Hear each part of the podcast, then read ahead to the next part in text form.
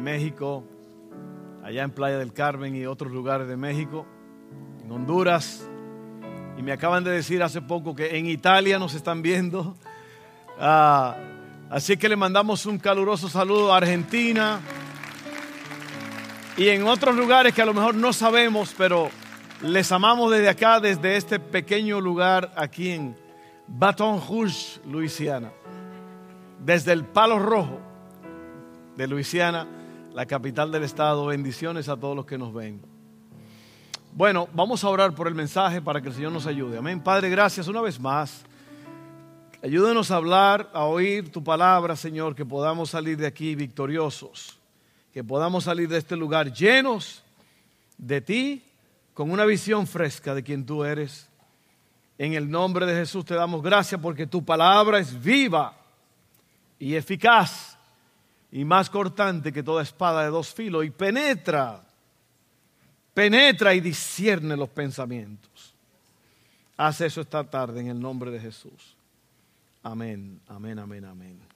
Bueno, este, comenzamos esta nueva serie y seguimos hoy, creo que es la tercera semana, tipos y sombras, tipos, símbolos y sombras, cosas que han de venir y se nos dio una eh, un pequeño destello en el, en el, primer testamento y ahora eh, estamos viendo la, cómo se va desarrollando todo eso. Y, y la Biblia tiene muchos tipos y muchas sombras. Y cuando vemos eso aprendemos y vemos que todas las cosas que suceden en el Nuevo Testamento no ocurrieron nada más porque, porque ocurrieron, sino que ya estaban planeadas, ya estaban eh, alguien había hablado de ellas y aunque no se veía exactamente qué era lo que iba a pasar, cuando se cumplió, entonces dijeron, ah, esto es lo que dijo el profeta, esto fue lo que dijo David, esto fue lo que dijo Daniel, y ahora lo que se dijo en el primer testamento se está cumpliendo en el Nuevo Testamento y en los momentos ahora que estamos viviendo. Hay una historia muy bonita en números 21, 4 al 9, todas las historias de la Biblia son bonitas. Eh, pero esta historia, eh, digo que es bonita, pero es una historia que, que te va a abrir los ojos porque trata sobre un pueblo, el pueblo de Israel, que está en el desierto, después de haber huido de Egipto, ser liberado de Egipto, un viaje que iba a durar 40 días, duró 40 años, porque ellos se hicieron rebeldes y desobedientes a la voz de Dios y se les complicó la vida en el desierto. Esta historia es una de las tantas historias que ocurren allí en el desierto y yo quiero leérselas y de ahí voy a hablar tres cosas para poder entenderla. En números 21, 4 al 9, oiga bien esta historia y mientras lee, como siempre, ponga atención a los detalles de la historia porque cada pequeño detalle es importante. Dice así, luego el pueblo de Israel salió de, del monte Or y tomó el camino hacia el mar rojo para bordear la tierra de Edom. Pero el pueblo se impacientó con tan larga jornada y comenzó a hablar contra Dios y Moisés. ¿Por qué nos sacaron de Egipto para morir aquí en el desierto? Se quejaron. Aquí no hay nada para comer ni agua para beber. Además, detestamos este horrible maná. Entonces el Señor envió serpientes venenosas entre el pueblo y muchos fueron mordidos y murieron. Así que el pueblo acudió a Moisés y clamó, hemos pecado al hablar contra el Señor y contra ti. Pide al Señor que quite las serpientes. Así pues, Moisés oró por el pueblo. Entonces el Señor le dijo a Moisés, oye esto, haz la figura de una serpiente venenosa y átala a un poste. Todos los que sean mordidos vivirán tan solo con mirar la serpiente. Así que Moisés hizo una serpiente de bronce y la ató a un poste. Entonces los que eran mordidos por una serpiente miraban la serpiente de bronce y sanaban. Tremendo esto, ¿verdad que sí? Raro, raro, raro, raro. Pero la Biblia es un libro raro. Las cosas que suceden en la Biblia son extrañas porque son cosas sobrenaturales. Y lo sobrenatural a nosotros nos parece extraño, raro, diferente. Entonces aquí vemos tres cosas. Vemos una queja, vemos una queja, vemos las consecuencias de la queja y vemos la cura para la queja, para el pecado, para lo que causó todo esto. Así que abran sus oídos ahora, abran sus mentes y sus corazones para que puedan entender esto. La semana pasada yo dije algo y es que no hay peor ciego que aquel que no quiere ver. Y el que no quiere ver es porque no quiere aceptar la verdad, porque no le conviene, por un montón de razones. Y yo a eso le digo, lo que siempre le digo a ustedes, miren, ni yo ni tú podemos cambiar a nadie. El único que puede cambiar a alguien es Dios. Y cuando usted trata de cambiar a alguien, lo que hace es que empeora las cosas. ¿Sí o no? Sí, empeora las cosas porque la gente no va a cambiar. Hasta que no, la gente no cambia hasta que no reciben el impacto, la voz del Espíritu Santo, una tragedia, algo horrible, entonces la gente quiere cambiar. Pero una persona ciega no va a ver lo que tiene que ver. Y decíamos la semana pasada, aunque usted le explique con lujo de detalle y le presente todos los argumentos, no va a entender porque no quiere ver, porque no hay peor ciego que el que no quiere ver. El peor de los ciegos es todo aquel que teniendo su vista buena, no quiere ver. Amén. Entonces vamos a hablar de esto, la queja. La queja. Debemos tener cuidado con lo que decimos y cómo lo decimos. Comienzan a cuestionar la realidad de las promesas de Dios. Dios le dijo, te voy a llevar a través del desierto, te voy a llevar a, la tierra que fluye leche y miel. Y pero un pueblo loco, un pueblo rebelde.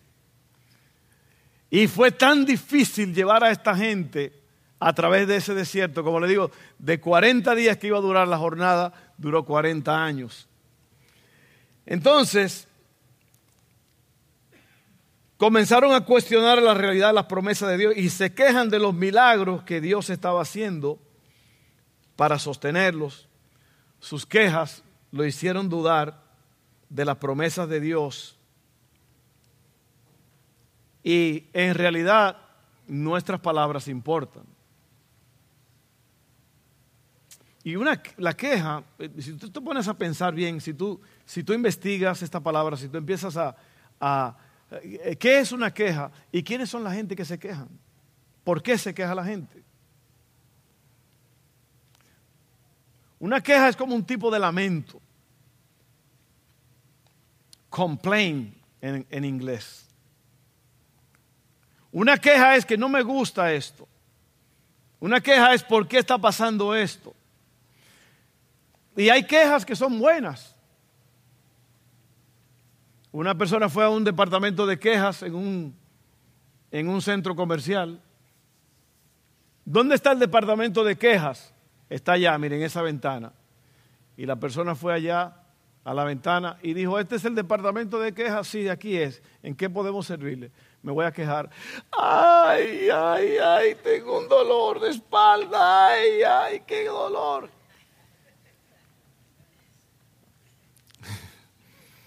Hay quejas buenas. Hay quejas que eh, son aceptables. Pero hay quejas como esta, que es hablando mal de Dios y del líder que lo está llevando por el desierto. o hablando mal de Dios y la autoridad que está sobre ellos, que son dos autoridades, Dios es una autoridad.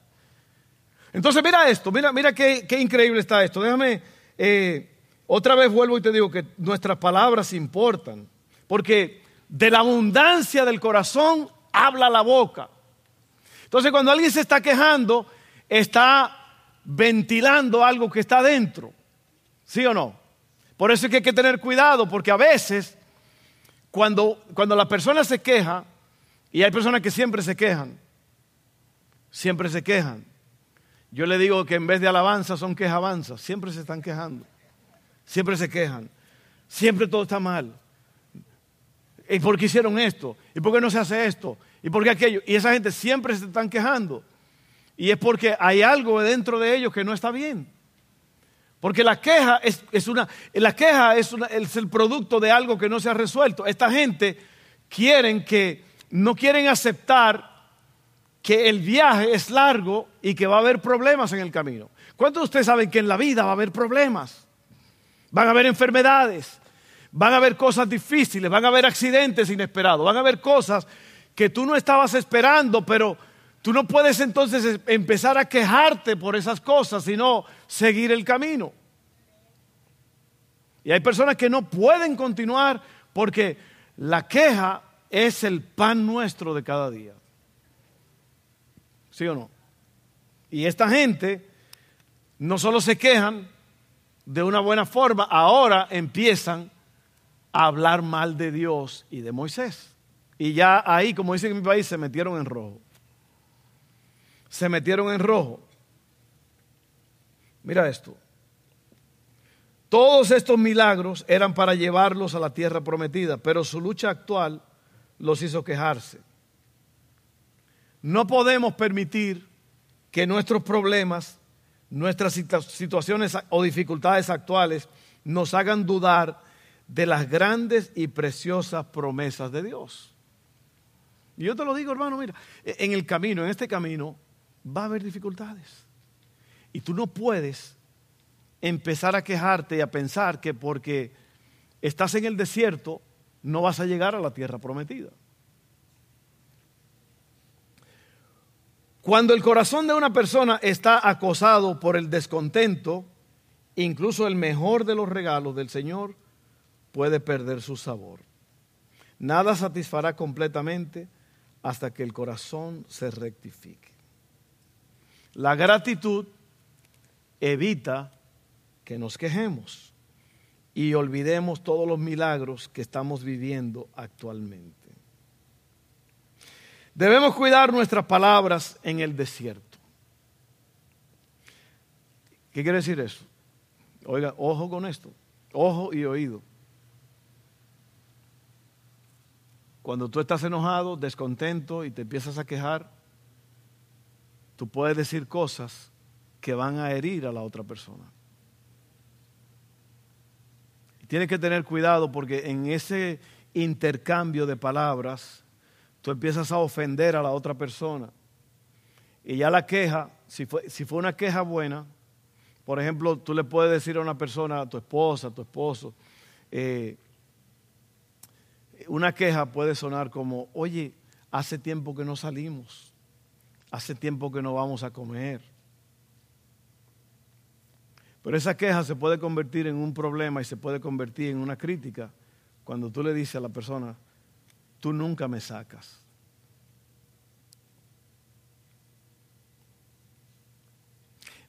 Mira al que está a tu lado y dile, bueno. ¿Ves? ¿Te das cuenta? La queja se convierte ahora en una crítica. Y la crítica es para golpear el carácter de la persona. Y ahí es donde la gente se mete en problemas. Ve, el pueblo en vez de decir, oye, este, esto está caliente, está dura la cosa, pero vamos para la tierra prometida, gloria a Dios, vamos a seguir caminando. Ah, no, no, no, no, no, no. Empezaron a acusar a Dios, a Moisés, y a decir que lo que Dios había mandado, la comida diaria, el maná, ¿sabe que el maná es un tipo de Cristo? Es el pan nuestro de cada día. E, es un pan especial que llovía cada mañana y ellos lo recogían y, eso los alimentaba. Ahora empiezan a decir que el maná es una porquería. Estamos hartos de esto. ¿Te das cuenta cómo algo que puede ser extraordinario se convierte en un problema? Y yo, yo, te, yo te quiero animar en este día, mi querido hermano, mi querido amigo, de que tú tengas mucho cuidado con lo que tú dices y cómo lo dices. Porque tú puedes causar un fuego en una casa con tus palabras. Cuando hay un fuego, la persona o trae un balde de agua o trae un balde de gasolina. Y si usted le echa gasolina al fuego, ¿qué va a pasar? Va a explotar el asunto. Y hay personas que se han puesto a echarle gasolina a un fuego para encenderlo en vez de echarle un, combustible más que, que, no sea tan volátil, como gas queroseno, algo así. Y usted le echa gasolina, que, usted ve en la película que así que hacen la gente, echan gasolina por todos lados. Y, ¿Y qué pasa cuando usted le pega un fósforo? Y usted se da cuenta que ya no tiene pestañas. y huele como a pelito quemado. Y cuando usted se mira en el espejo, dice, ¿y qué fue lo que pasó? Gasolina. Usted le echó gasolina al fuego. Pero así pasa. Así pasa muchas veces. Así que tenga cuidado con la queja. Oiga bien, ¿por qué es tan fácil quejarse? Si te controla un espíritu de queja en el desierto, te vas a seguir quejando en la tierra prometida. Yo oí la historia de una, una situación que pasó después de un huracán, había un, un refugio para personas para estar allí, un shelter y había una, todos estaban ahí, todos estaban, todo, un lugar como este, ¿no? En muchas camas y, y, todo tipo de gente ahí. Y ya pues apagaron las luces y, y se oyó una voz de una persona que dijo, ¿qué sed tengo? Ay, yo debía haber tomado agua. Qué sed. Imagínate, ya 12 de la noche, todo el mundo acostado. Y empieza esa voz. ¿Qué sed tengo? Ay, pero qué sed tengo. Y dijo algo, oye, levántese uno de los hombres, vayan y busquen allá agua. El agua está allá, vayan y busquen agua a esa mujer, por favor, porque parece que el agua estaba fuera del lugar. Y, bueno, prendieron la luz, salieron, buscaron el agua, la trajeron, le dieron a la era una mujer, yo creo.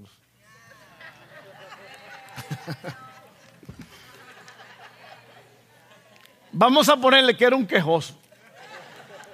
¿Ok? Y le dan el agua. Ay, gracias. Se acuesta, se pone la sabanita encima, apagan las luces y todo el mundo ya en paz. Y se oye la misma voz. ¿Qué sed tenía? Pero qué sed yo tenía. Eso pasa, ¿sí o no? Eso pasa. El que se queja en el desierto se sigue quejando en la tierra prometida. Hay personas que se quejan de algo y les resuelven el problema y aún así siguen, bueno, pero yo te lo había dicho que no, y que, pero ya. Como le dijeron a un amigo mío una vez que estaba hablando muchísimo y le dijeron, oiga, compadre, cállese y no hable. O sea, lo callaron dos veces. Cállese y no hable, es mejor Ve, porque el que se queja en el desierto se va a seguir quejando cuando las cosas estén bien ya. All right. Mira esto.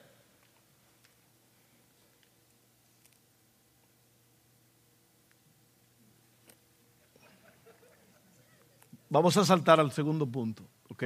Lo primero fue la queja. Ya vimos lo que es la queja. La queja puede ser buena, pero la queja puede ser algo que no está resuelto. Piensa en esto. O sea, a mí me gusta cuestionar estas cosas. ¿Por qué se queja uno? ¿Por qué es que uno se queja? Porque algo le está molestando. Pero de que algo te moleste a que ya se convierte en una obsesión, ahí es donde está el problema.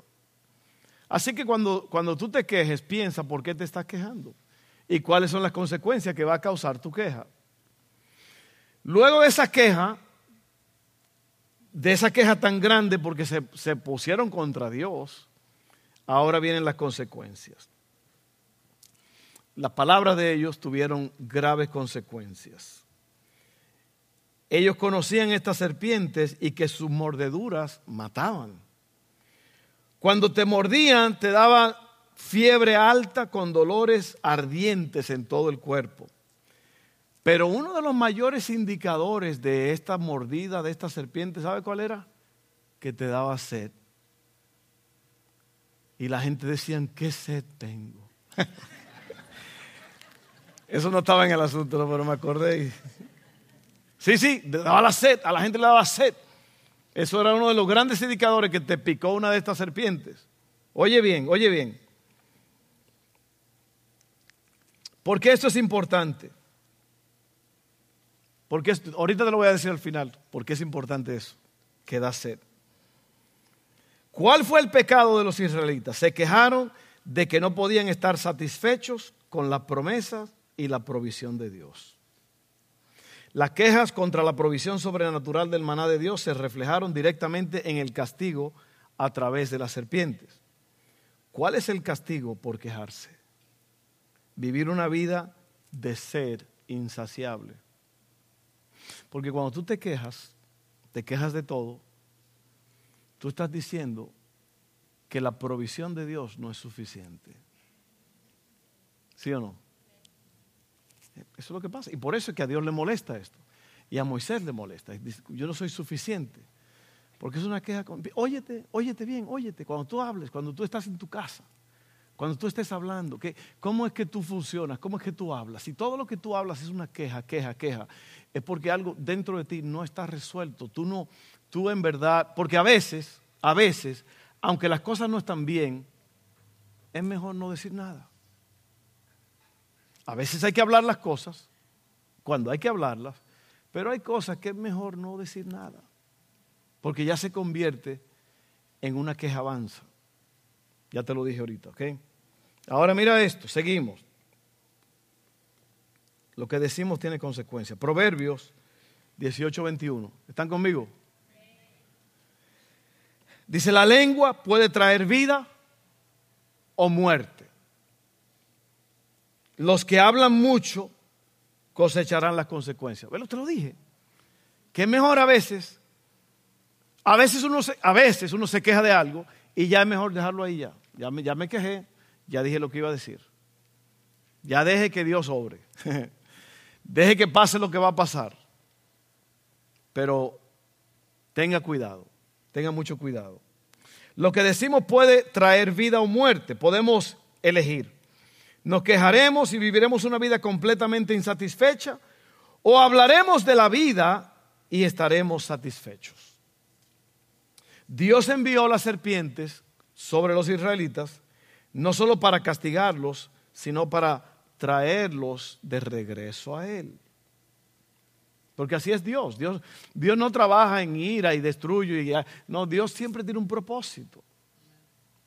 Las cosas que a ti te pasan a veces Dios no las causa, pero Él permite que sucedan para que tú veas la realidad y te acerques a Él. ¿Cuántos saben de lo que estoy hablando? A veces tú pasas por una enfermedad que es difícil de llevar, pero tú le crees a Dios y que en el proceso, de, eh, en el desierto, Él te pasa por el desierto y se revela en el desierto. Un amigo pastor me, me dijo en estos días, él ha estado batallando mucho, no puede dormir en las noches. Voy a decir no podía porque yo creo que el Señor, ya lo sanó. Es un gran amigo, es muy probable que él me está oyendo. Pero él decía que no podía dormir en las noches. Pero ¿sabe lo que hizo? En esas noches, en vez de quejarse y en vez de hacer cosas que no debía, murmurar, lo que sea, se ponía a leer la palabra. Se ponía a adorar a Dios, a darle gracias a Dios por lo que estaba pasando. ¿Y sabe lo que sucedió? Dios empezó a hablarle y Dios empezó a revelarse más y más en él. Y eso yo creo que es lo que, eso es lo que hace, es la diferencia entre quejarse y alabar a Dios. Piénsalo bien antes de que tú vuelvas a quejarte. Ahora mira esto, vamos cerrando aquí en las consecuencias. Eh, él sabía que si sus palabras y sus quejas no cambiaran, no cambiaban, perderían la tierra prometida como la generación anterior. Dios no nos envía consecuencias solo para destruirnos, te lo dije, sino para traernos de regreso a Él. para salvarnos del camino destructivo en el que estamos. Entonces yo te aconsejo que tú mires la situación y tú hagas un análisis de la situación y tú digas, yo en vez de quejarme, yo voy a, o me quedo callado, o mejor dicho, o mejor digo algo bueno. It's up to you. Depende de ti. ¿Ok? Y luego aquí vamos a hablar de la cura. Te hablé de la queja, te hablé de las consecuencias y ahora te voy a hablar de la cura. Acuérdate que esto es un tipo de lo que ha de venir. Esto es una sombra. Yo creo que aquí vemos un tipo, un símbolo y una sombra de lo que ha de venir. La cura comenzó con el arrepentimiento. Se arrepintieron de todo lo que dijeron. Y le dijeron al Señor, a, Moisés, habla con Dios y dile que nos ayude. Hemos pecado. Ahí comienza la restauración cuando tú reconoces el arrepentimiento quiere decir cambio de dirección. Y cuando tú te arrepientes, tú tienes, le estás diciendo a Dios o a la persona que ofendiste que tú estabas mal y que tú estás cambiando de dirección. Tú vas a hacer las cosas bien. Amén. ¿Me están oyendo? ¿Me están oyendo? Yo digo si usted me está oyendo porque yo creo que el micrófono está suficiente alto. o sea, de este lado yo estoy hablando alto. Yo, espero que usted me esté oyendo. Pero no es oír audiblemente, sino escuchar, descifrar los sonidos. Amén, muy importante. Alguien dijo que es mala educación decir, me están oyendo, que uno tiene que decir, me explico. Pero yo creo que yo me estoy explicando. Bueno, bueno, la cura arrepentimiento. Se dieron cuenta de que habían hecho algo, que habían estado mal y volvieron a Dios. Dios siempre nos escucha cuando nos arrepentimos. Eso es lo bueno de Dios. Amén. Dios le dice a Moisés que haga una imagen de una serpiente, la ponga en un poste y hasta que el pueblo la mire, no puede ser sanado. O sea, la sanidad viene y piensa en esto. ¿Quién? Bueno, te, lo voy, te voy a dejar que el mismo Señor te lo diga. Esto es irónico porque tenían que mirar fijamente un símbolo de muerte para poder obtener la vida. O sea, lo que lo estaba matando a ellos era la serpiente. Moisés le dice ahora, voy a hacer esta serpiente, la voy a poner en un asta subida ya para que los que la miren, lo que causó la muerte ahora te va a causar la vida. Oye,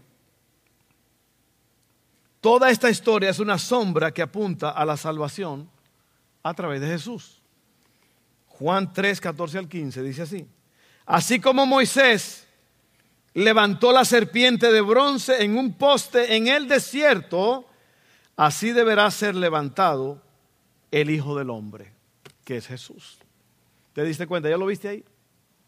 Jesús está diciendo que eso que ocurrió en el desierto hacía cientos de años, ahora era una realidad, pero no era una picadura mortal humana, ahora era la picadura mortal y eterna del pecado. Ahora la única solución es el que está en esa cruz. Ese es el, camino a la salvación. La salida, el remedio de Dios se llama Cristo Jesús. Y él fue levantado en un asta, en una cruz.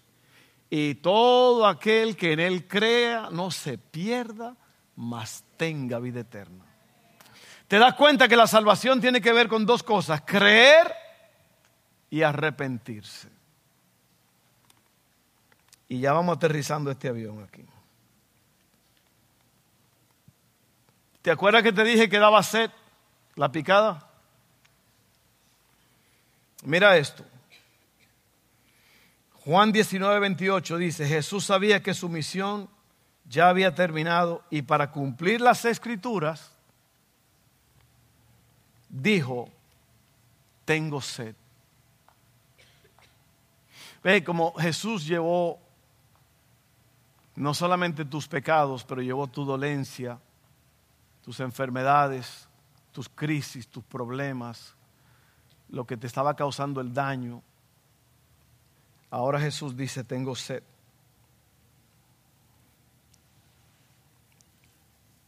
Jesús en la cruz dice, tengo sed. ¿Qué está diciendo?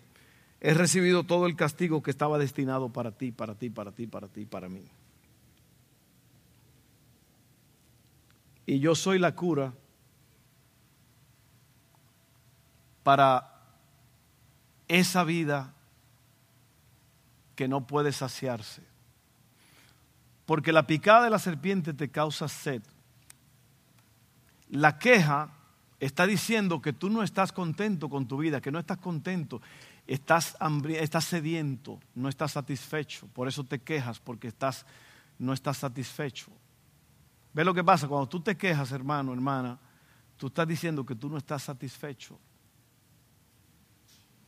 Y Cristo vino a resolver ese problema. Y termino con esto, Romanos 10, 9. Por eso el título se llama Palabras de vida. Tipos y sombras, palabras de vida, porque las palabras te condenan o te salvan. ¿Qué estás hablando? ¿Qué vas a hablar? Desde hoy en adelante, ¿qué vas a decir? Romanos 19 dice, si declaras abiertamente que Jesús es el Señor y crees en tu corazón que Dios lo levantó de los muertos, serás salvo. Estas son las palabras que verdaderamente tienen vida. Amén. Así es que hay mucho más que hablar ahí, pero usted se lo va a llevar en ese estudio hoy. Vamos a orar un momento. Yo quiero que tú hagas una... Otra vez vuelvo y te digo que el peor ciego es el que no quiere ver.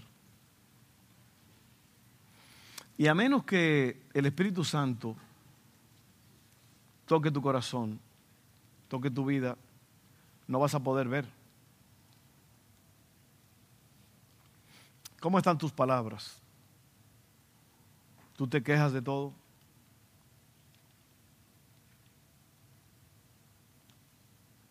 Cuando tú hablas, ya tú revelas. ¿Sabías que en el habla se revela el carácter de la persona? Si tú de la abundancia del corazón habla la boca. Piensa en esto. Por eso es que la gente ya te vio y te midió y dice, no, con esta persona ni me meto. Hay personas que... Porque siempre están quejándose. Y la queja la queja no resuelve nada, a menos que sea una queja buena, como te diga, hace tiempo que no salimos. Que es diferente, desgraciado, tú nunca me sacas. Hijo del diablo. no, hay gente que habla así, oye.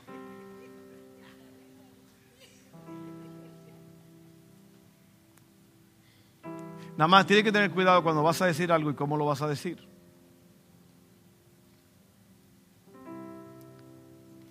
Tú sabías que en la comunicación el 30% es palabras, el 70% es cómo lo estás diciendo.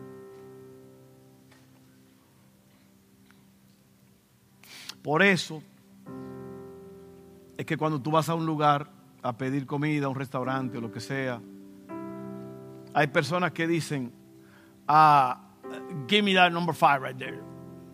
Dame el número cinco. Me la diferencia. Oiga, ¿me puede dar el número cinco? Ve, hay una diferencia como uno dice las cosas. Hágalo. Cuando usted vaya al banco, cuando usted vaya a un banco, cámbiese bien y peínese y bañese. Sí, sí, sí, porque. Y hable bien. Y usted va a ver que se le abren las puertas. ¿Por qué? Porque hay gente que son, y yo he visto eso muchos latinos, que son muy, la forma en que hablan, son muy, son muy déspotas, son muy, como que hay que atenderlos. No, no, tranquilo, usted va a buscar un servicio. Hey, how you doing today? Can I cash a check?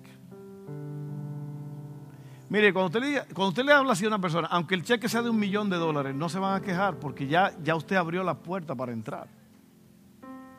Ahora, si usted viene y dice, ¿me puede cambiar este cheque? Mire, yo tuve problemas con una mujer la semana pasada aquí, porque mire, esa mujer me hizo un lío y yo estaba aquí 40 minutos y no. Ya usted se está quejando, ya eso es una queja avanza. Y no lo van a ver bien. No es, la no es lo que dices, es cómo lo dices. Acuérdate que vienen días mejores, el día, la tarde de hoy va a ser mejor que la de ayer, el día de mañana va a ser mejor, pero es la forma en que tú lo mires, ¿por qué? Porque es como tú dices las cosas.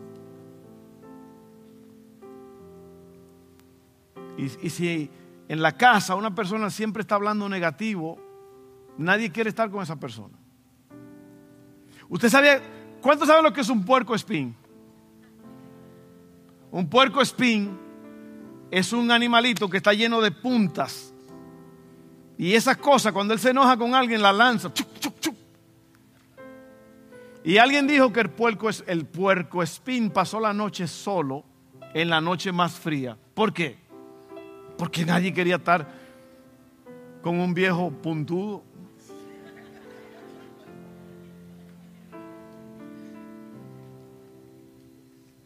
¿Quién quiere estar con una persona? A veces la queja, que, yo no quiero, tú no quieres estar conmigo, güey.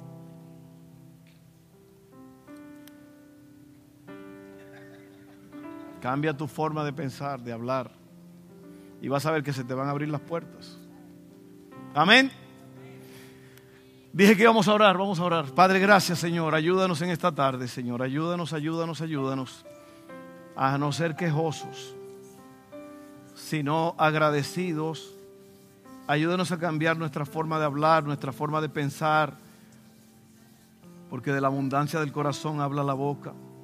Esta gente cayeron en una desgracia en el desierto por, por quejarse. Ayúdanos, Señor, ayúdanos a ver las cosas de una forma diferente. Vamos, estamos pasando por un desierto, pero pronto esto va a cambiar, vamos a estar bien. Pronto va a estar todo bien. Gracias Señor, no me voy a quejar, no me voy a quejar.